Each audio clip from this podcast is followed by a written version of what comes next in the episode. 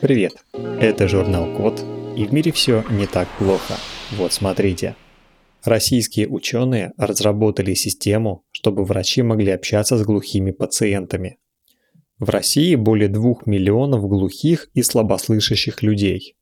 Таким людям трудно общаться с другими без переводчика и получать социальные услуги, например, в поликлинике, в жилконторе, в МФЦ и в других организациях. Каждый глухой или слабослышащий россиянин имеет право на 84 часа перевода в год, но этого мало. Да и переводчиков с русского жестового языка не хватает. Их в России всего около тысячи. В Санкт-Петербургском федеральном исследовательском центре Российской академии наук сделали систему, которая распознает русский жестовый язык и переводит его в текст. Работает это так. Видеокамера фиксирует жесты глухого или слабослышащего, а система преобразует их в письменный текст с точностью более 90%. Систему обучили по видеозаписям с жестами, связанными с медициной и здоровьем, База содержит 85 жестовых высказываний, записанных 12 дикторами в пяти вариантах с разных ракурсов.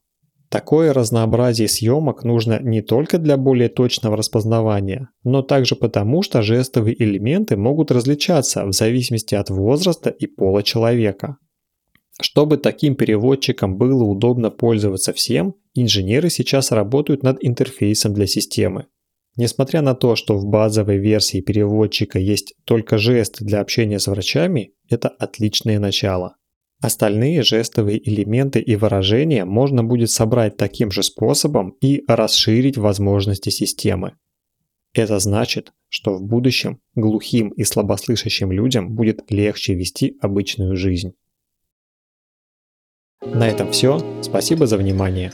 Заходите на сайт thecode.media и подписывайтесь на нас в социальных сетях.